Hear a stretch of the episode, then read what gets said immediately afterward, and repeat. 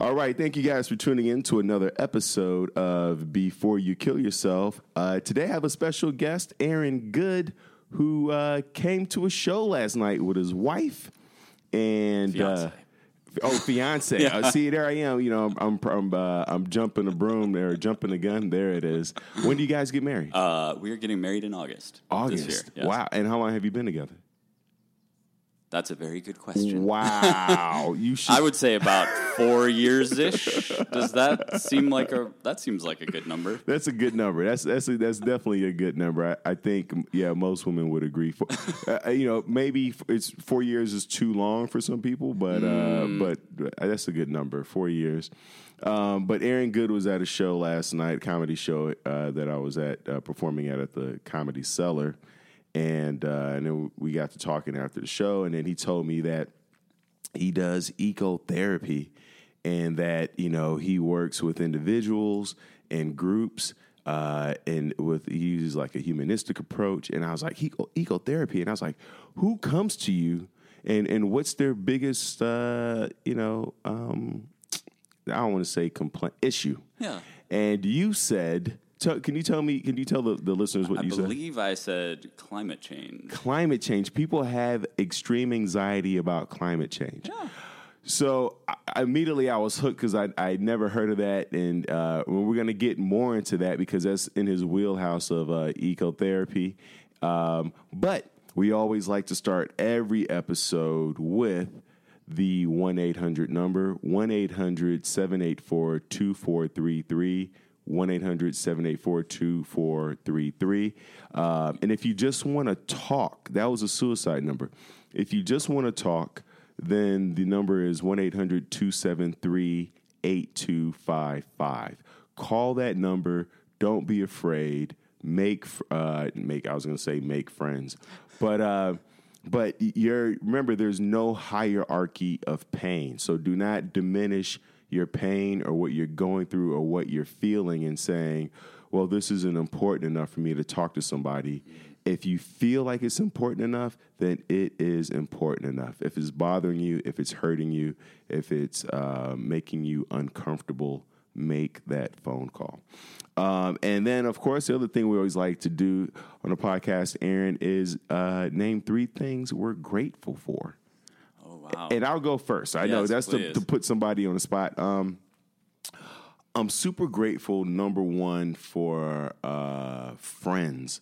Mm-hmm. I had, you know, one of my friends found out I was doing this podcast, and uh, and I hadn't talked to her in years. And she called me and said if I ever needed someone to, to call and talk to, that she was there and that she considered me a friend. And uh, that that meant so much to me. It was so powerful. Yeah. To have people reach out, and, I, and it's a reminder that there are people who want to hear your story, who are willing to hear your story, who want to help you, that y- you don't even realize uh, would serve you in that capacity. Um, second thing I'm grateful for is my amazing view mm-hmm. from my hotel room. I get to, I get this panoramic view of the mountains, which uh, you know is helping keeping me sane. Speaking of which, I have nature sounds playing in the background. Um, and, and we're going to talk about that in a second, Aaron. If you can't go out in nature, sometimes you got to bring nature into your house. Um, and then the third thing that I'm grateful for is uh, I, I did some I did some hot yoga and Tai Chi Ooh. For the first time. And it was really grounding and really spiritual and really helped me sleep at night. So uh, grateful for those three things. Uh, is there anything? You don't have to do three. You could oh, do one. Yeah. Um, I'm really grateful for having a healthy body. Mm. Um, I think it's one of those things that we aren't always aware of when we feel healthy. Wow, you know? True, right. It, it, it's not till stuff breaks down that you go, oh, I was I was doing good. Right, yeah. right. We don't walk around all day like, wow, I am so healthy right yeah. now. So few things hurt, and I feel wonderful. Um, and I think bringing some attention to that can be pretty helpful for me. Um, I am also really grateful for this beautiful view of nature, um, just the mountains around us. I don't know. I think sometimes... Uh, I think cities kind of remind us of mountains a bit. Like, you know, like in, in New York City or in L A when you're looking at the skyline and it sort of reminds you of uh, of nature a bit? Yeah, uh, there's something, you know, the, the buildings and mountains, there's there's something about something bigger than you. Right. That, yes, um, that's exactly it. That kind of takes you out of yourself. Yes. Right? Awe. Yeah, right? There's an awe, yeah. an awe factor, absolutely. Um, but but then there's the the awe, what is that smell factor that comes with being in a big city. You're like, oh, who just farted kind of thing. There's a bunch of awes that can happen in this city. Um, and then you have a third thing, Aaron? I do. I'm I'm really grateful for my colleagues. Wow. Um, people told me when going into private mental health practice that it was a really lonely thing. And um, I guess it can be at times, but I am really lucky to have a lot of colleagues who I get to interact with pretty regularly. That's um, so important, right? Yeah. To, to not only enjoy the work that you do, but to enjoy the people that you're working with. Oh, yeah. So big. You know, I, I 'cause I'm an introvert. And I, my last job, I used to work at uh, Equinox. That was my last corporate gig, and it, great company, great people. And I, I was very conscious early on of, you know, there'd be parties and get-togethers that the colleagues would have, and I wouldn't want to go because I'd rather be by myself. But I realized, like, it's very important in early on to establish relationships with the people that you work with, because it just makes coming to work that much Uh, better, and then you have things to talk about, you know, from the weekend, and oh, yeah. et cetera, et cetera. So I really made an effort to establishing and hanging out with my coworkers early on just to kind of introduce myself. And then that way, if you had a bad day, you had somebody you can talk about it with at work versus if you haven't really established a relationship, nobody wants to hear your, you know, your gri- your gripe. Exactly. I mean, work provides us connection, meaning, and structure. Mm. And and establishing some of those connections early on can really help, I mean, in terms of loneliness and just sort of professional growth, too. Yeah, that's why it's like, you know, this whole culture of like, you know, you can work from home. You can work remotely. It's like you could also work alonely. Lonely is not a word, but I like it. But there's, you know, you know, I... I It, like we're we're in this culture where every everybody's trying to pitch you in, into working home yeah. instead of going into the office.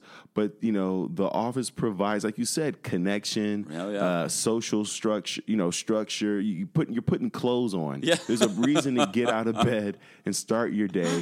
And then there's nothing better than sharing your weekend or events with your coworkers or people, you know, the trash talking. Absolutely. Even if you hate your boss, it's fun to kind of all collectively hate your boss, you know?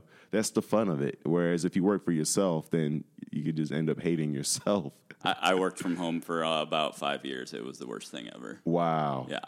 And and so now you're back in an office. And yes. So tell us, uh, you know, because, you know, I checked out your website. Yeah. Aaron Good, and you're in Portland, Oregon, I'm right? I'm in Portland, Oregon. Portland, Oregon. And, uh, oh, wait, I'm looking at the wrong website. Professional counselor intern. Uh, Trailhead Counseling. Trailhead. Uh, trailhead. Uh, okay, well, this this works for the, the purpose yeah, yeah. of you right can, now. Yes. But, um, but so your focus is you, you like to use a humanistic approach mm-hmm. and ecotherapy.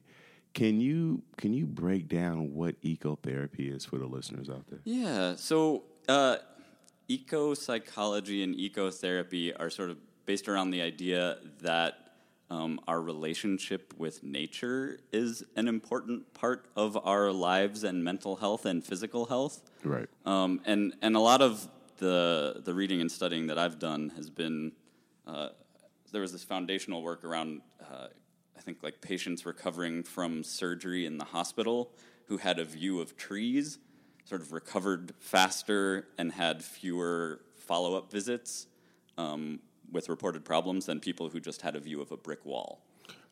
And and so a lot of research since then has been sort of uh, coming off of that.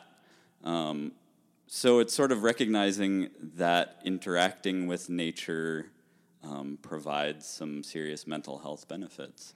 Um, and that can range everything from, like, having a healing garden at a hospital so that people, you know, in recovery can spend time um, with nature and interacting with nature, to uh, wilderness therapy, to using nature metaphor in therapy.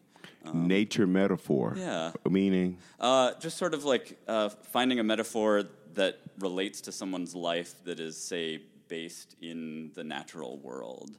Um, like, I'm trying to think of, of an example, like uh, a traumatic experience, uh, maybe being like uh, an infected or dead limb on a tree, rather and framing it that way rather than thinking like the whole tree, you know, of yourself is dying as a, as a result uh, got of that you. Trauma. Right, right. Because, you know, when we paint those visual pictures, it helps people to understand uh, things better. That's why we go to yeah. the movies. You know, you go to movies or you watch a show and it, it they they put it in a way that you otherwise uh, hadn't thought about it that makes sense for you. That's why, like, Zen and Buddhism, like, they're always talking about trees and the, the apple, you know, when you, what, what, I forget what it is. Oh, there's a there's a Zen saying that says uh, the best time to plant a seed uh, is twenty years ago. Yeah, totally. Right? Uh, the second best time is now. Yeah, totally. So, yeah, it's that, that whole, one. Yeah, you're absolutely right. And and it's part of why uh, we're, right now we're recording in my uh, my hotel room. And and I was, you know, Aaron walked in. He's like, oh, man, this view is amazing. And part of the reason, like, I ha- I spend extra money to upgrade. I have the, I'm, I'm blessed that I can spend the extra money to upgrade. Uh, to get a room with a panoramic view of the mountains here in Vegas. And part of the reason I do that is for my mental health. There's something very powerful uh, about waking up and seeing mountains every morning, to the point where I don't even close my blinds at all when I go to sleep at night, because I want the sunlight to come mm-hmm. in and wake me up. And it does. It, I wake up when it, no matter what time I go to bed, the sun wakes me up in the morning. And I don't feel groggy. I feel invigorated and, and ready to go. Uh, so you're right. There's something very powerful about that.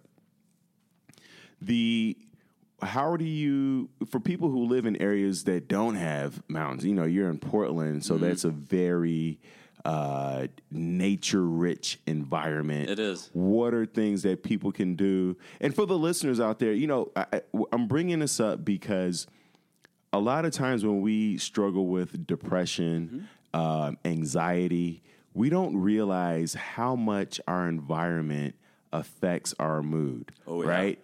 And not, and we're not just going to talk about getting outside, because I've talked about going outside before. We're going to get a little deeper into how you can even bring nature into your house, because you even yes. talked about pictures.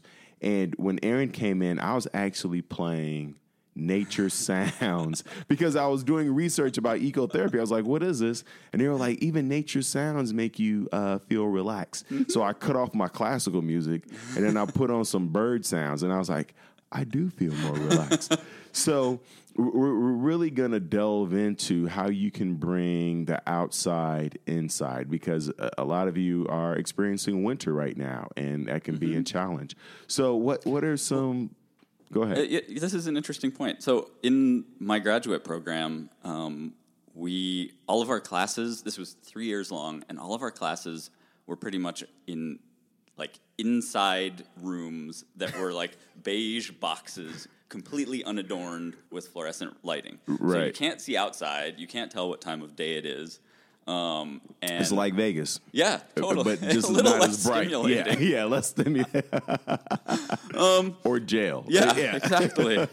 And and I started, oh, that's, uh, right? That in a second. Because when I think about, even when I went through my master's, like most of my classes were like either uh, below level or at night. Like, it, like you were just, yep. all, there was no, there were no windows. There nope. was no, yeah, that's fascinating. It was, it was very isolating. Yeah. And, and you know, I thought about bringing things in to put on the walls, but ultimately I collected a uh, a stone and a pine cone and like one of those really like leathery, shiny leaves, you know, like a, off of maybe a rhododendron or something like that, and just brought these nature objects in with me, and I'd set them out on the table in front of me. Really? Yeah. In class? Yeah, just to see something that wasn't like rectilinear. Dead. Right. Yeah. and and made of like plaster or plastic. That is fascinating. I, I love that idea because, I mean, you do it with your apartment, right? And yeah. You, and you and you see people who do it with their uh, cubicles. Mm-hmm. They bring, you know, they have pictures of their family, oh, right? Bring it into the cubicle. Yeah, I like that. Yeah. And, uh, and but I've never thought about bringing it into your class. And, you know, and I bet you that would really help for a lot of kids because, you know, you, oh, you have yeah. the you have the, the kids who are classes that have animals yeah. in there. But I've never thought about plants in the classroom, yeah. I which think it's is a great it idea. Would thrive. Absolutely. Wow. All right. I'm I'm excited. I feel like we could just end the podcast there. Like I feel like we've solved. Bring a rock to work. Yeah, we've just. Problem solved. Because, you know, the research does show that, uh, you know, plant life and feeling connected to nature and even seeing pictures of nature, it reduces anxiety, mm-hmm. it reduces depression, it even helps children especially to focus better. That, you know, the idea of just even visualizing green space, oh, yeah. right, re- reduces a lot of that anxiety. So why not bring that into class? And and it's it's funny you mentioned... Uh... Maybe not funny, but you mentioned jail or, or prison a minute ago, and a uh, an old professor of mine, uh, Doctor Patricia Hasbach, she's been working on this study with the Oregon State Penitentiary of bringing, um, I think it's maybe like an uh, watching an hour of nature video for the folks who are in, um, I don't think it's solitary confinement, but like high security or, you know, where they're in their cells pretty much all day. Um, and they're working on this study, I think, still to figure out whether it reduces, um, like, violent incidents in there. So Which, honestly, like, go ahead. No, go ahead. Uh, I'm like, we we are alleviating suffering a little bit there, and that's awesome. But then, like, are we making, uh, like, a really unjust system more tolerable just to feel better about it? I'm not sure. That Well, I you know... I... There, I, I like that. That's a great question, and I see it uh, two different ways. Yeah. One, I, I see it as like, this is great. This is amazing. Yeah. Um, because what you're also doing is you're teaching people who are in prison, like what would calm them down, oh, so that they have that skill, and then you're when they get out of jail. Yes. Because what happens is they're in prison for so long, and they're not learning the best coping skills in prison. They're mm-hmm. just learning how to survive, and mm-hmm. they're reading books like forty-eight Laws of Power, right? Not forty-eight Ways to Nature.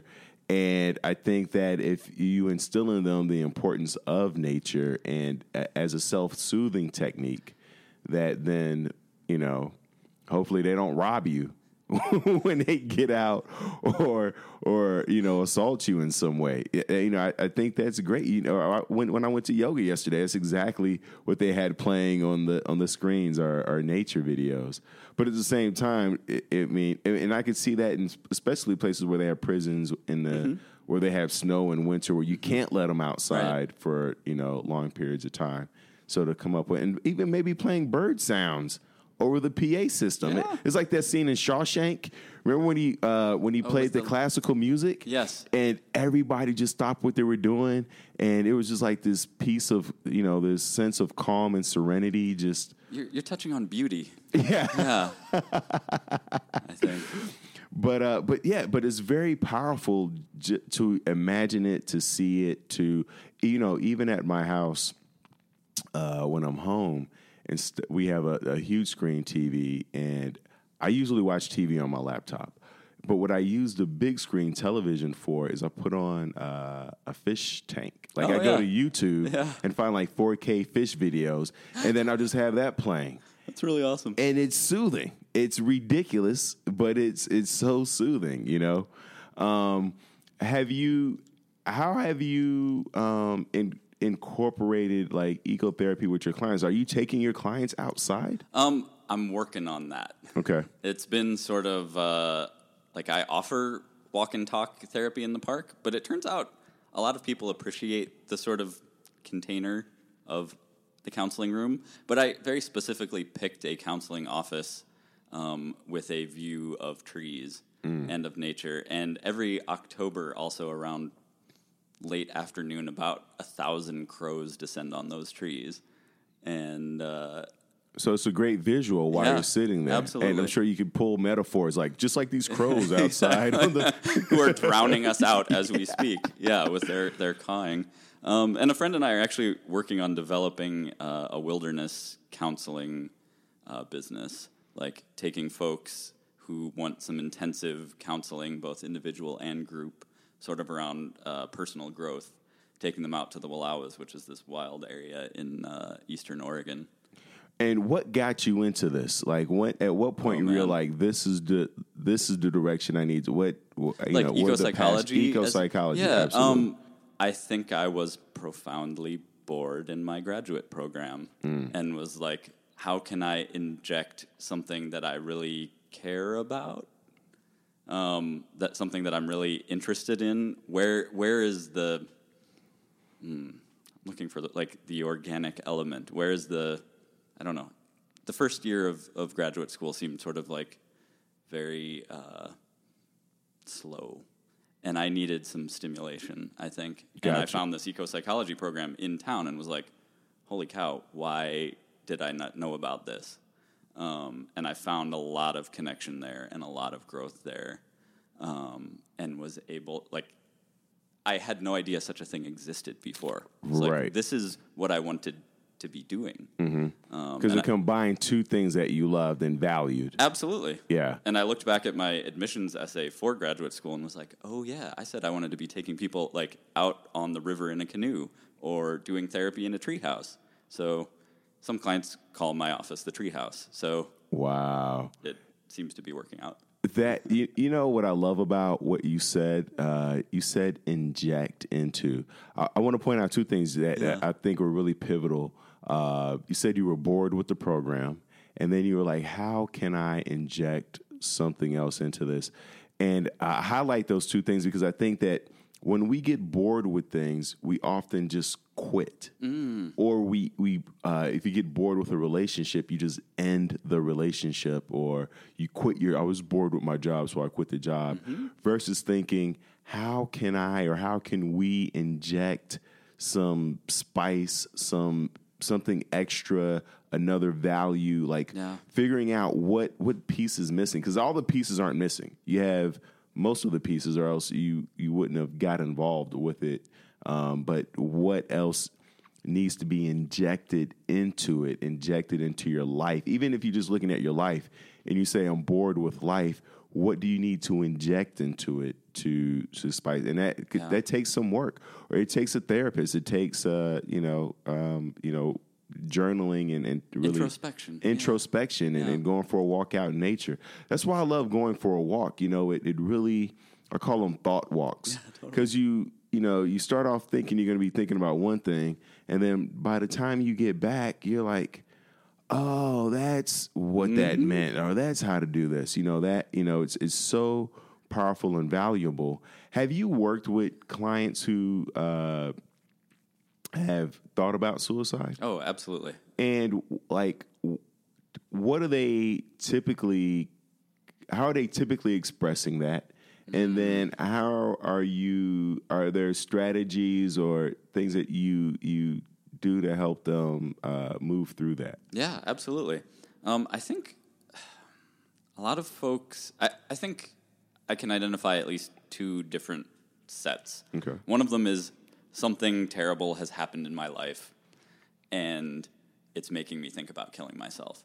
And the other is more like, wait a second, what is the point of life? And I'm, what if I could end my life? And what does it mean that I have that power to do that? Mm. Um, so one's more external, one's more internal, yeah, right? Totally. Um, and I think with with the internal folks, the folks who are like, oh, wait a second, what is the point of life? Like, I have a choice about whether I can live. Um, for those folks, I think it's just validating that that is a normal part of the human experience, and that it doesn't mean you are absolutely going to kill yourself. Um, so just sort of talking about how they find meaning in their lives, um, you know, a focus on on connecting with themselves and with others.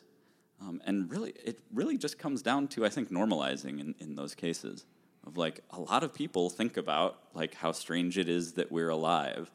and um, fear that there is no meaning to life. And I mean, sort of depends where you fall on that, but like, even if there is no meaning to life, um, I don't know, our connections with others sort of propel us forward.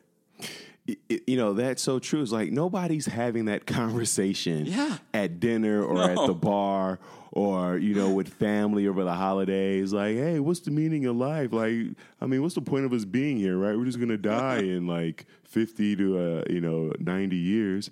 And uh, it's something that a lot of people think. You think about it if you're working two jobs. Mm-hmm. You're thinking about it if, you know, you're staying up late trying to finish that paper. Uh, what was that? Oh, that's Some my... Bluetooth. Somebody said something to us. my my Bluetooth is uh, is excited. Um, and, and you know, I've had that thought since I was a kid. I was like, mm-hmm. what am I doing here? What's the point of life? And you're right. The connections we have with people are so powerful. Mm-hmm. I have a nine-year-old nephew, and I'm so excited about how he's developing that uh, it gives me uh, juice. It gives me it gives me a reason mm-hmm. sometimes to get out of bed and go do something. That's because really exciting. I, I want to be, because he's nine years old. He speaks three languages. Whoa. English, Spanish, and uh, Korean. Oh, wow. Uh, he's he's like, he's taking uh, Taekwondo. So for Taekwondo, you have to learn uh, Korean. Totally. So that's how he's learning it. And he's really smart, very precocious. And I'm I, I'm just like, I'm fascinated by his development at nine. And uh, and I want to be around to see him develop and grow. And, and it, you know, by sixteen, he'll be a jerk. And I'll be like, ah, I wasn't worth it. Then I'll be out of here. But but but that's part of what fuels me is is him. But also the fans and doing shows mm-hmm. and my friends and family and even just random daily meetings with people, like I, running yeah, into you, talking totally. to you, like, you know, we were only talking for a few minutes, but I was I was so enthralled by the work you did, and so fast, Thank I was you. excited, and I was like, I can't wait to talk to this guy and, and be like, what eco therapy, like, what is that, and what is he doing, and how does it come together, you know? So, uh, but but yeah, validating the fact that a lot of people think about like, why are we here? Mm-hmm. You know, it's a normal question. Um, and, and not to reduce that. And so not, I'm sorry, not no, to cut no. you off. I just want no, to, that was, to really that highlight that. And, uh, and so after you, so when you say validate, mm-hmm. what does that mean? Because we hear that word, you know, especially in couples therapy. Yeah. It's like, you have to validate your partner. It's like, what does validate, what does it mean to validate my emotions? And what does it mean to validate someone else's? Yeah, I would say it's uh, a focus on listening and expressing that, like, that you're not trying to fix that, that that you understand uh, with your whole being, um, that you might not be able to directly understand their situation and the exact emotion that they're expressing, but that um, that you hear it and that you want to understand it and that you're willing to ask questions to sort of tease it out of them a little bit more, and and without trying to fix it, and without saying like, oh, well, you should do this, mm. or um, well, this is because of that. Yeah, you know, the the, the when when someone is, uh, you know, whether they are sharing their suicidal ideations with you, or you are feeling, or you're experiencing suicidal ideations, uh, a very important question that I love to go to is, tell me more about that. Yeah. Because a lot of times we stop at the initial statement oh, yeah. of, why are we here? This sucks. And then we go, uh, yeah, life does suck. And then it's just, it just we just spiral later, out dude. versus yeah. saying, you know what? Why are we here? Tell me more about that. Tell me more about what you're thinking. Mm-hmm. Tell me more about what you're feeling so that we can get to the source of why we're here, because you know why you're here and why I'm here. Two different. We're, we're motivated by two different things, right? right? Um, so using that question, you know, write that down, boys and girls. Tell me more about that, and and even if And it's a very powerful question when you're getting into an argument with someone, because a lot of times somebody will be like, I hate you. And then, you know, I hate you too. You see that with kids and, mm-hmm. and parents, versus saying, tell me more about that. You hate me. Tell me more about that. And being genuine, like, I want to know where that's coming from, why you feel that way. And then we can then we can start to have meaningful dialogue versus reacting to what someone oh, said. Oh, man, you're, you're hitting on one of my favorite topics here. Go, go, um, go ahead, brother. Nonviolent communication. Yes. Uh, yes. Also called compassionate communication, because nonviolent communication sounds violent. But um, just... It does. Yeah, right? people, people are like, oh, I thought that's just for anger management. I'm like, no, man, it's for, for connecting with others. And, and like, one of my most mm. favorite parts from that are, like, the four ways of hearing a difficult message. Like, you know, let's say we were on a, a trip today, and you're like, dude, I am really not having fun on this trip. And our first option is um, hearing blame and blaming the other person. So I'm like, well, you're not having fun because, like, uh, you wore too much warm clothing, and you're kind of a jerk. Or the second option is hearing blame and uh, blaming ourselves. Like, man, I really let you down by, like, taking you on such a crappy hike. Third option is, like... Um, hearing our own feelings and needs in that moment of like, well, I'm, uh, that's a hard one. This is always a hard one. Like, I am feeling kind of sad about that because I was really hopeful that we could have a good time. And then that, that fourth option was, which is sort of where you were going, is um, hearing the other person's feelings and needs. You're telling me you're not really having a fun time on this trip. Like, um, are you feeling disappointed? Like, tell me that feeling. Like, are you feeling disappointed because you need uh, adventure? Mm. Yeah. So it's like you said, like earlier, you were talking about like you felt bored because you needed uh, you needed something physical as to be a part of it, oh, or something totally. Visual, right? It was like, how yeah. do you bring the physical to the mental? Because I, I totally moved through those stages in that too. Mm-mm. Like, heard, you know, I feel bored. There must be something wrong with me. I feel bored. There must be something wrong with this program. I feel bored because I need stimulation, and where can I get it? I'll go get it. Right. And I think that's why a lot of kids end up on, you know, taking uh, prescription meds. You know, it's like, oh, you're bored in class, you can't sit still, something's wrong with you, nothing's mm-hmm. wrong with the class or the teacher or the fact that we're we're we're beings and we're meant to move. We're yeah. not meant to sit still. We're like sharks. We should not be in one place for too long. You know what I mean? We're not meant to be caged in a classroom or in a cubicle or in an office. But some people yeah. thrive in those situations. Yeah. Leo Flowers is not one of those. I got to jiggle. I got to wiggle and move. Yeah. I, yeah, I'm, I'm constantly up and down, and I, I like to lay down. I'm on the floor. I'm all over the place. I'm a nine-year-old at all times. And uh, I, I used to think there was something weird and, and strange about that, but then...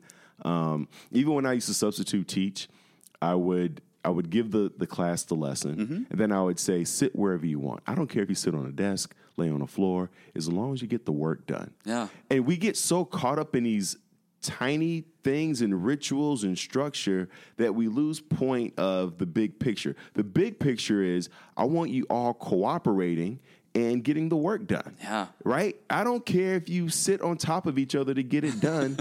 Just get the Human work pyramid. Done. And yes. don't hurt anybody, right? Don't hurt yourself. Don't hurt anybody else. Get the work done. And we all get an A, right? And and so in our life, you know, don't get so caught up in, you know, how this being perfect versus like, all right, how do we just get it done? Mm-hmm. And, and you know, that's how Facebook, you know, that's why they're worth billions of dollars. They're like, move fast and uh, break things or yeah. something like that, whatever. um, not, so compassionate yeah. communication. And how, because that is a tough one. Yeah. You know, we we so, we so often focus on what someone said to us. And how but, it affects us. And how it affects us. Yeah. And we, we never really complain about how we are talking to ourselves. Dude, yes. Right? That never comes yeah. up. Man, you, you wouldn't believe what I said to myself earlier. Like, nobody nobody Dude. Does that. Yeah, because we think we can take it. We think we can, like, communicate really poorly with ourselves because we're like, well, I've been doing it this long, and, like, there don't seem to be any repercussions. So, like, man, I'm a real failure. Wow. And how do you, how do you uh, redirect that? Like, Is it, should we, I remember I had a, a, a client once and I, and I told, like, he was talking about having these negative thoughts. And I was like, you know what, let's just start off with the negative thoughts. Let's go into it. You know, tell me everything. And he didn't want to do it. Mm. And I and, and I didn't know how to nudge him, encourage him, inspire him through it. But looking back, I realized, you know, it's like you're, you've been doing it anyway, right? And now I'm giving you permission to do it. And now there's resistance. Yeah. But what I found is when I'm having those spiraling, uh, quote-unquote, negative thoughts, that if I feed it intentionally, then um, I come out on the other side with love and compassion and self-care because I'm not putting up a resist. I'm not, yes. oh, I shouldn't be. Instead of going, oh, I shouldn't think that, I just go, yeah, Leo, yeah, you lazy. You just laying here. Look at you all just wallowing in bed. Look at what time it is. You know, you ain't got no clothes on. You ain't showered. Like, I just make it really ridiculous and exaggerate it. And then it becomes a joke because it's like it. Because it is ridiculous, the things that you're beating yourself up about. You know what this, I mean? This is, man, you are hitting on, uh, yeah, this this awesome part of uh, ACT, Acceptance and Commitment Therapy, where, like, with those negative messages, it recommends using, like, a Donald Duck voice inside your head. Like, you're a real failure. You can't do anything right.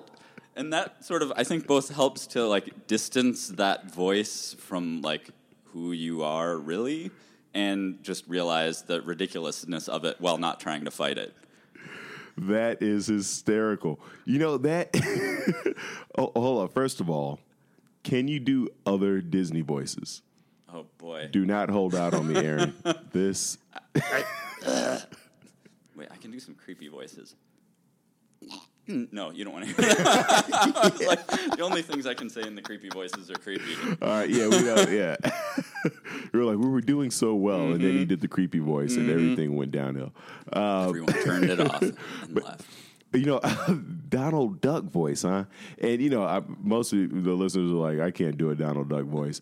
But, you know, uh, to tie into that, yeah. uh, I remember one of my therapists uh, told me to act like I'm talking to my nine-year-old self. Oh, yeah. And so that helps me, too. I also love the idea of, like, talking to my nine-year-old self in a Donald Duck voice. Now I'm going to double down. Because your nine-year-old self would find that really entertaining yeah, and confusing. Yeah. Why are you laying in bed? Nah, I don't know. It's all, I can't do it. My voice is too deep. That's hysterical. Um, so you said the, the ACT community. What was that? A C Acceptance and... Commitment therapy. I don't really actively practice it or okay. focus on it, but okay. it's like it's one technique I know from it. It's hot these days, I tell you. And so, all right, so let's can we go back to the yeah. compassionate communication. Yeah.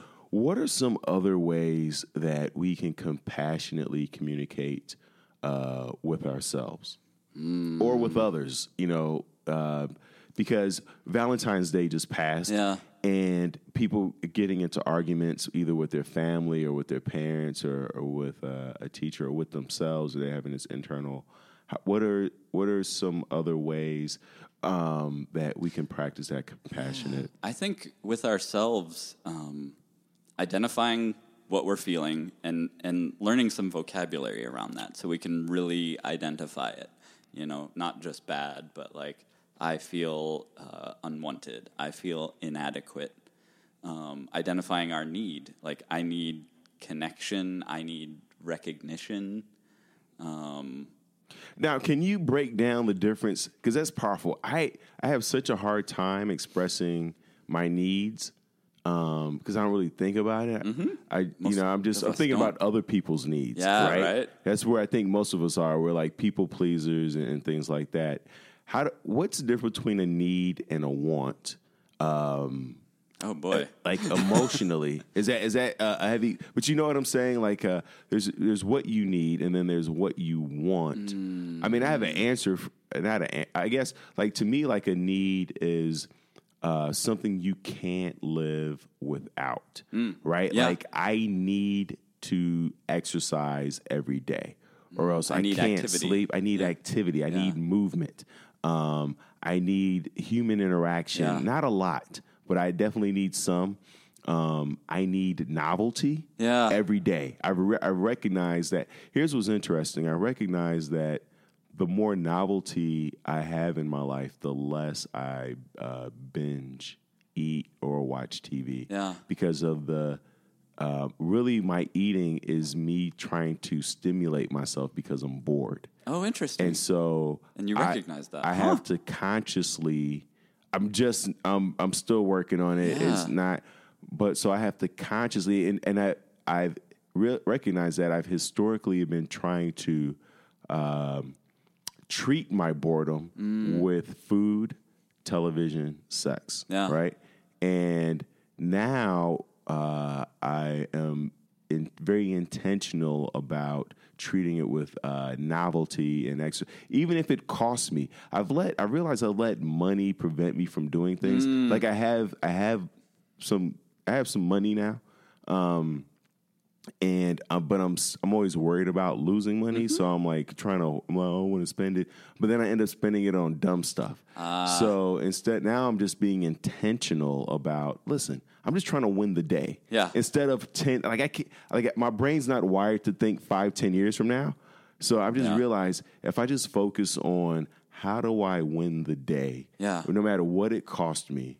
Um, then today will be today. Tomorrow will take care of itself. Ah, but I got to get through the day. You know what I mean? I yeah. got to get through the moment. Right. Um, I got way off track. I don't know how we even no. got through to through that. We were, I don't even know what we were talking uh, about. Your your needs, your need oh, for needs. for novelty, absolutely, and um, recognizing uh, that and feeding that. Yes, yeah. absolutely, absolutely. I have, yeah. I I, I recognize because I remember I was dating this girl uh, from Italy and. And uh, I remember she just out the blue was like, do you get bored easily? And it always stuck with me. And we had only, we didn't know each other for yeah. that long. But it was it was a very powerful question. Because at the time I was like, oh, maybe she thinks I'm bored with her. Mm. But then I realized I I do. Like I I, I bore very easily. I have a, um, not that I have a short attention span, but, um, you know, I'm, I'm I like to move through things. I like to have like twenty different things in my day. Like oh, I yeah. get excited when I have twenty things on the calendar and they're all different. And um, but versus like, oh, I got to sit in this eight hour meeting or a seminar. Or, yeah. Yeah. I have to bring a plant with me to yeah. the seminar. I brought my yeah. ficus and it's fifty pounds. Yeah. Right. So, you know, it's like your your pain is your solution is like, you know, that whole idea of moving into it because mm-hmm. it's telling you something. Your boredom is telling you something. Your your discomfort is telling you something. Um, and it's uh, as opposed to it's not a problem. I mean, it's a problem if you don't address it. Right. I mean, I think uh, the more you know yourself, the more you can adjust your behavior to, uh, I don't know, feed your soul. In what way? Like uh, recognizing that you get bored easily means you can adjust your behavior to engage in things that make you feel less bored and that are also healthy for you. Absolutely. Yeah. And, and like, what are like what are things that you do? You have like a, a daily routine? Oh man, I wish I did. Really? you, do you have a uh, do you have I a think, morning like, or nighttime? Uh, yeah, I mean, I get up every morning, usually between five and six, and make coffee for. My fiance and no, you know, I've been trying to figure that out. I don't think I have much of a, a routine, although I've figured out like how much a routine can help. Like mm-hmm. when I shut down my office for the day, if I do the exact same thing, it's like really easy. If I try and do something out of order, I'm like, ah, I left my pants in the closet and I left the wrong light on and I didn't lock the thing and I did to do. It's gotta, yeah. It helps me a lot to have that routine. So you and your fiance, like yeah. you guys have gotten into arguments. Mm-hmm. And what kind of, uh, how are you, how are you navigating through the uh, disagreement?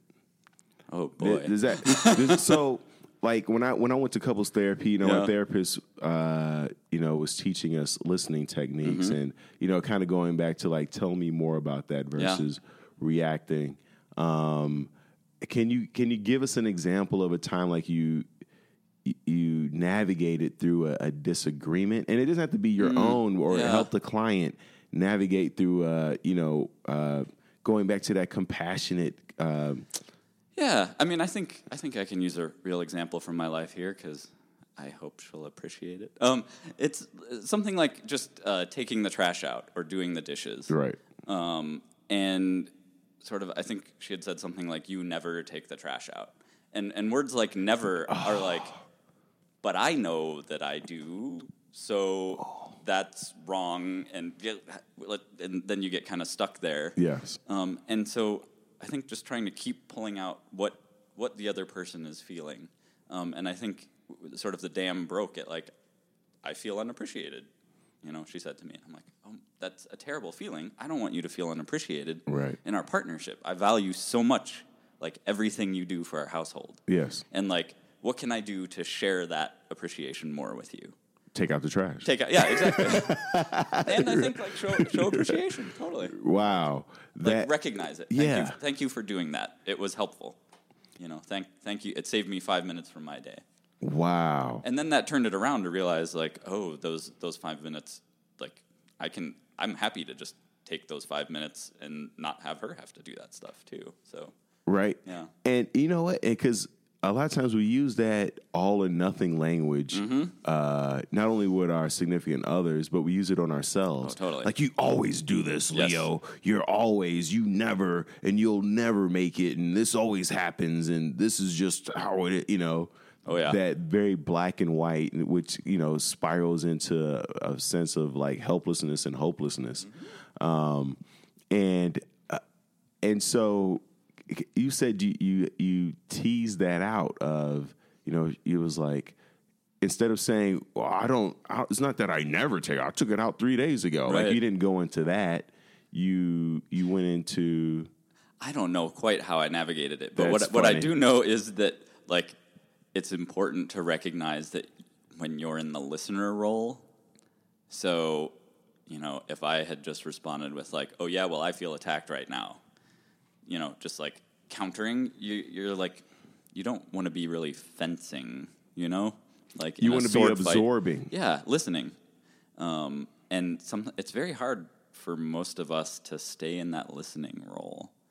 Um, now, how do we know... Uh, I mean, how do we know who should be the listener and who should be the um, talker? The, the, yeah. I'm thinking about that one. Is it the person, you know, I, I assume it's the person whoever ha- opens up with the gripe first, right? It's like if your wife comes home and is like, you didn't take out the trash. Well, you don't go, well, you didn't do the dishes. Like, yes, you know what I'm totally, saying? Which yes. is what happens. Yeah, right? I, I think it's when you when you hear a message, um, you know, even, sorry, not even, not even difficult messages, but like anything that someone's communicating with you, right. Like how can you receive that? You know, um because a lot of communications are, are a request for something, like acknowledgement, connection. Um, and so, like, how can I respond in a way that that provides that connection? Wow. You know, that's powerful because even, you know, I have a, a lot of parents who listen to this podcast mm-hmm. and they have kids who struggle uh, or who share their suicidal ideations. Oh, wow. And they don't know how to respond. Oh man, uh, to that, and you know, to a, a kid who says, "I, I want to." Even I told my mom when I it, it's interesting. I, when I was nine, I told my mom I wanted to kill myself when I turned forty. Which uh, you were at the show and, and yeah, but, uh, but talked about on. that. But you know, but I don't. But she didn't have any type of emotional response to it at all. She was just like, all right, like forty, cool. You know, like it was just like. Well, like, I guess I don't need bed. to worry about yeah. that. Yeah. yeah, I don't. I don't remember there being like a, a discussion or you know, like we got to get him into therapy. It was just like, all right, um, but you know, for the parents out there who are are hearing this from their children, yeah. um, how how should they respond? Like, how, is you know, what's I, that? I, I would honestly, I think the first part. Is uh, being willing to ask directly about it. You know, okay. If a kid's like, "I'm I'm going to kill myself," like, are you are you considering like ending your life? Mm. And like, and how would you do that? Um, and when are you planning on doing that? Just to understand, like, if they have access to the means and that is what they are considering, because I think often we dance around that. Um, you know, how? Some, what do you mean dance? Like around that? It? Someone's like, uh, you know, even a kid like, oh, I just wish I was dead. Um, or you see that they're depressed, but uh, that people, I think, are not willing to ask, like, are you thinking about killing yourself? Are you thinking about ending your life?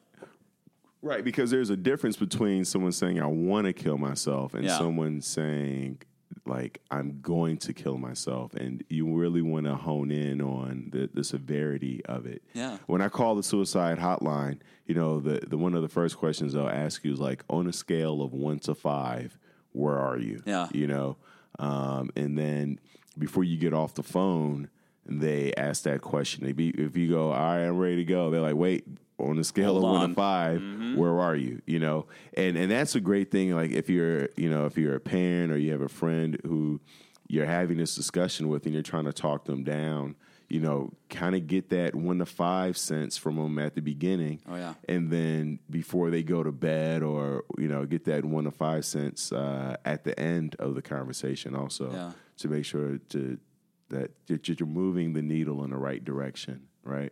Um, so after a parent, um, uh, you know, asks the question yeah. and, and is direct, right? What's the what's the next step there? I, I would move into sort of uh, listening with empathy, empathic receiving, sort of trying to understand what's like what the child is feeling. Are you f- you're you're feeling upset right now? You're feeling um, like what's going on? Like uh, sort of understanding maybe something around the stimulus. Right. Like, okay, right. things you're not happy at school. Like, are you feeling bullied at school? Mm. And and it's important to remember that it's okay to be wrong. So especially I could imagine young kids getting annoyed at, you know, their parents being wrong about what's going on, but right. you can continue to probe. Like, are you feeling, you know, sad that the school year is ending? Mm. Um, are you feeling, you know, there, di- yeah. Dis- yeah, disappointed that we didn't get to go to the movies for like two nights in a row or something like that? Like, what what is that feeling? Um, you know, I love that. You're right, because there, there's no wrong way of probing in that way, of probing the oh, emotions. Yeah. And, you know, I never thought about the anxiety that kids feel at the end of the school year, because uh, now it could mean for some kids that they don't see any kids until school starts back up. And mm-hmm. that's three months of being alone at home, yeah. uh, you know, twiddling their thumbs or whatever. Uh, so there's yeah. anxiety with that. Um, and uh, and there's no, like, and I love that you're, you're specific in asking the questions. Instead of just saying, what are you feeling? Saying, are you feeling disappointed? Like guessing, totally. guess yeah. the feeling. It's like it's like throwing darts at a dartboard mm. in order to eventually hit the bullseye, rather than, I don't know, like saying, hey, kid, where should I throw this dart or something like that. Does that work? Yeah, because so? a, a lot of kids don't have the uh, the vocabulary mm-hmm. of, I mean, a, a lot of, this be honest, no, a lot, a lot of, of adults. I, you know, I, I, and I've, I know I've reiterated this a million times on the podcast, but, you know, my language around relationships has always been, I'm pissed or I'm cool. You know, I, I mean, like those were the only two things that I knew. Like yeah. I was either at zero or a hundred, and I didn't understand the nuances of I'm hurt, I'm bothered, right. I'm disappointed, I'm overwhelmed. Like all these other ways of, or even on the positive side, I'm excited, I'm overjoyed, I am uh, uh, exuberant, I'm, I'm ecstatic. Like right. there's there's such a, a vast emotional language that we never really learn at any point in our, unless we your don't. parents are therapists. Uh, that's the only time when you, you're going to hear the more subtle nuances of the emotional uh, spectrum, totally. feeling spectrum. That's that's why I love using this feelings wheel. Yeah, it, it, pretty much anyone can find it online. It's like it starts with just like bad, good in the middle, happy, sad, and it, like it branches out, and the outer edges of the wheel have like all these individual emotions. So right. you can sort of start somewhere in the middle and work your way out to the for, edge. For the listeners out there, look up the, the feelings wheel. You know, just Google that and and and write down some of those feelings that you may have felt before. Mm-hmm. Um, even if you don't feel them now, I'll be like, oh, yeah, I felt that before. And I felt it, because it's going to come back up again. Oh, yeah. Um, even because, and, and I even think that a lot of kids and adults who say, like, you know, that uh, express that they want to, uh, you know, take their life, mm-hmm. um, really just want to say, I'm feeling lonely. Yeah. I'm feeling I'm disappointed. Pain. I'm in I'm pain. I'm in so much pain right but, now. And the only language I have is I want to kill myself. Yep. But no one will listen. But no one will listen, and I don't know how else to say it. And so they keep saying that, and then they believe it because they've been saying it, and then people start to funnel the energy towards that yeah. versus really getting at the root emotional. Like, killing yourself is an action. That's so that's external, but we have... But what we need to do is get to the internal, the core. Right. Like, what's like, the seed? Like, I am feeling so hopeless because my wife left and I don't have any friends and I feel disconnected. Right. And all my friends will do is say, like, uh, you'll get over her, man, or it's better off for you anyway. Absolutely. Or something like that. Yeah, instead of validating the emotions yeah. once again. And, and you even see that with... Um, You know, I, I read so many stories about kids who are straight A students and really thriving, and then they, they take their lives. And and it goes, I think it ties into two things. One is they feel like they always have to get an A. It becomes mm-hmm. that always thing. I can never oh, yeah. fail. So they, get, they have the always conversation. They have the never uh, loop going through their head. And then also um, they uh, um, don't. I, I had something else I was going to add to that. Uh, so then, you know, they're, they're yeah. such perfectionists that, you know, they think, well, I, I want to kill myself, but they haven't learned the emotional language of mm. saying, I'm overwhelmed. I need help. Yeah. I don't understand. Uh, I, I need a break. Um, that, you know. Yeah, you know, those were some of the hardest folks to work with were like adolescents, um, you know, like middle school through high school.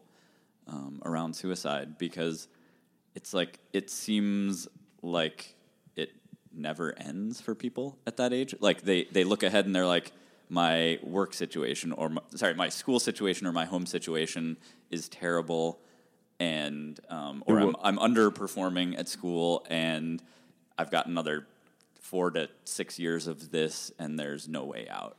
Yeah. Yeah, and they, they, yeah, right. They, they can't. It's like I'll never get over this. You know that, yeah, especially in the they, breakups. Right, they take the breakups hard, and they don't think they're gonna find anybody else. Or, it's gonna ruin my life. Ruin my life. Right. If you're like twelve. Right. Yeah, but it's not to it, diminish. But no, that's how it feels. It does, because like it's hard when you don't have that perspective of the world um, to know that things often do get better. Like, if you don't have that, it's it's hard to tell someone else that, right. right? Or or if not even get better, change. Like right. like the, the the situation you're in is not always going to be that situation. Right. Um, you know, it's, it's going to change in, in some aspects. That's uh that's fascinating. The so you work with groups and you work with individuals, mm-hmm. and uh, w- now what do you do with the, in a group settings? Uh, we do nonviolent communication slash compassionate communication training and facilitation and uh, practice groups where we, you know, it varies, but, you know, for the practice groups, we all sort of read through Marshall Rosenberg's book, Nonviolent Communication, together. Mm-hmm. And we like, we practice it together and we work through some questions together. Um, we also do training for organizations who are dealing with, with communication. Um, and issues. Do you have games that you play? It sounds like games. You're working with groups that there are like maybe communication games oh, or connection games. Um, we do. Ha- I mean, we build activities in, into the work that we How do. How so? Like what kind of activities? I would say it's kind of like classroom work, mm, you know, okay. um, but also modeling nonviolent communication in the group and how we communicate with the group. Um, and I have a co-facilitator, uh, Jen Burrell, who is very, very skilled at that. And I, and I look to her as a sort of a model for how to use that. Are there any writing exercises that people can uh, do or um, journaling exercises? Hmm. Not that I can think of off the top okay. of my head related to nonviolent communication. I mean, there are a, a really basic one um, that we have a lot of people do is just looking at whether, like going out in the world and noticing whether they are just observing something or evaluating something. Mm. Like, um, you know, that guy uh, on the bus is speaking loudly and yelling at people, like as the observation versus like, that guy's really messed up, or like, that guy's a jerk. Mm. Um, just sort of being aware of when we're using judgment and diagnosis. You know, that that's huge, right? Because it's so important to, because how we talk about other people and to other people is how we yes. talk to ourselves. Yes. You know, uh, I talked in the last podcast about uh, a girl I was seeing, and, and she was talking about her boss, and me and her had just started uh, talking, and she kept calling him an idiot, and I was like, oh, this is something I can't, this is someone I can't be with, because oh, I, I, I, you know, my head was thinking like, two, three years from now where I, I don't take the trash out or mm. I don't do the dishes. And I'm she's like, you idiot. And yeah. I'm like, I do not want to be on a receiving end of that, because, you know, at forty-two, I've dated enough women to know that not every woman talks like that or uses that kind of uh, communication. I was like, I can't bring that into uh, my my my mental sphere. Right. I just made that up, boys and girls. The mental, mental sphere. sphere. Um, Welcome to Leo's mental sphere. Uh, now, uh, are there, you know, to, to wrap up, is uh-huh. there anything that uh, you want to share? Any, uh, you know, like you said, you've had clients who have come in and uh, with suicidal ideations, and are there um, are there anecdotes or stories of people you've helped navigate? Then, like, how did they cope? How did they get past it? Or, you know, are you still working with them? You know, if that, that makes sense. Yeah, it does make sense. I think, um, I'm thinking about that one. That's going to take me a second. I think uh, bringing bringing it back to the to the beginning where we talked about folks, um, or we touched on folks where a specific situation has caused this this suicidal ideation. Right. Um, I think simply sort of recognizing, uh, just like folks dealing with the sort of existential dread, Um, recognizing that this is a, you know, a normal response to this situation, and that their feelings of wanting to kill themselves, um, like, are are valid, um, and that sort of getting a commitment that they are not going to kill themselves. And so we just, I mean, I think that's in general what counseling about is about is building that relationship, yep. um, and building that relationship around trust and connection, and having that be sort of a, a safe place for them to express that fear um, of killing themselves or desire to kill themselves without judgment, without someone trying to fix them, right? Um, where they can just feel heard.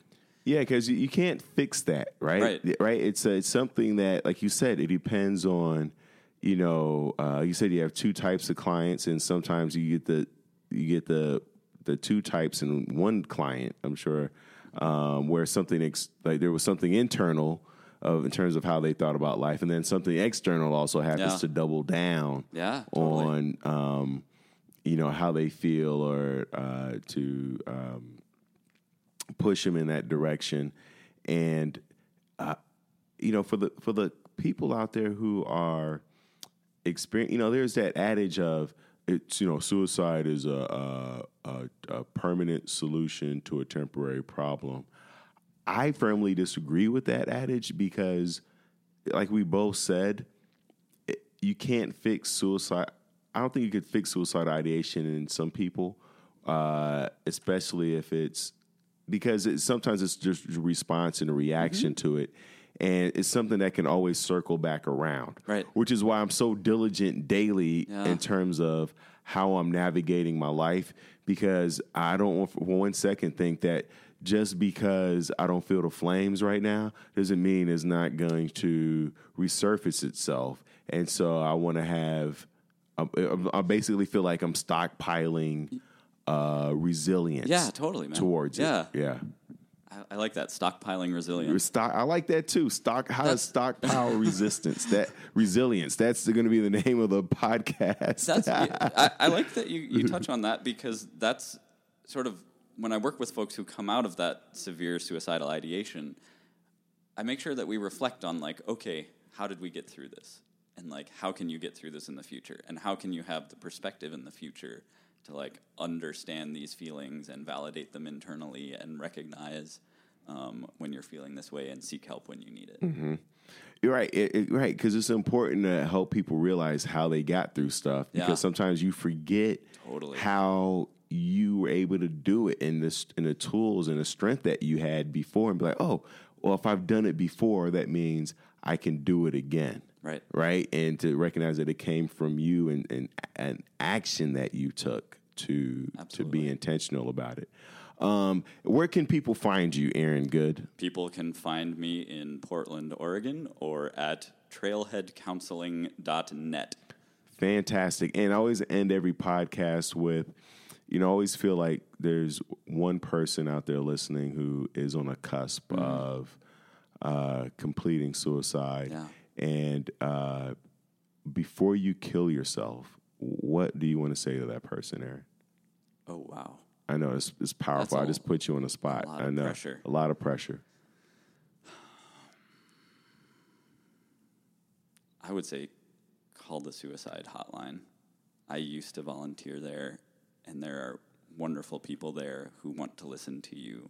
Mm-hmm. You're not putting anyone out by reaching out. Wow. And because a lot, yeah, because people feel like they are, um, they're a burden. The, the number of calls that started with, like, I'm not sure if this is the right place to call, or I'm not sure if my problem qualifies, like, it was a high number. I'm not sure if my problem qualifies. Yeah. Man, that, you know, even when my friend uh, reached out to me the other night and said that I can call her if I need to, I remember thinking that same thing. Like, yeah. I appreciate it, but I don't want to burden you with right. my, and, uh, but that's also why I do call the one eight hundred number, yeah. because they're strangers. I don't give a damn about burdening a stranger. But it's also, it's not a burden. I mean, right, right, it right. It wasn't a burden right, for me. Right, absolutely. And I hope that Thank it's you. Not for, for most folks there. Yeah, like, yeah. They, I mean, we signed up for it. Can, so for, this is, I mean, I know I was like, this is the end of the podcast, but now I'm like, you know, because that's so, I want to get more into that, uh, yeah, people feel like a burden. You signed up for it. What made you sign up for it? And um, what were you thinking as the listener when people are calling you with their, mm. like, you know, so that my listeners can feel comfortable? Yeah. Uh, that I love all humankind, mm. and that extends to everyone who calls. Yeah. And I want to provide, like, healing support, like yes. a, a net for people, mm. um, not trying to, like, reach through the phone and fix them, but just, like, provide a net, a soft mm. place. Let them, them fall, but don't let them hit the ground. Right. Just kind of, right. catching them, yeah. Wow, that's powerful. Uh, thank you so much, Aaron, well, for being here. For thank you. Uh, I, I feel like I've learned a million things on this podcast. I'm excited. Like, I'm like, I got to listen to the podcast again, because, uh, wait, what, what did I say earlier? Uh, something about resilience? Yeah, uh, stockpiling resilience. Stockpiling resilience. Yeah. Oh, uh, yeah, and yeah, competence, yeah. That's totally. Fantastic. Are you on social media anywhere? I am. What? What's your? Are you on? So, are you, I mean, is that a private thing? No. Oh, okay. I'm like, I don't remember my. Do you remember things. your your so? Uh, your, okay. No, I mean, no just worries. Look if for they, Aaron Good or Trailhead Counseling okay. on, on Twitter, Instagram, and fantastic, fantastic. Me. Thank you, boys and girls, for tuning in to another episode of Before You Kill Yourself with Leo Flowers and my amazing host, uh, our guest, Aaron Good. Uh, please like, comment, uh, those ratings on uh, in iTunes.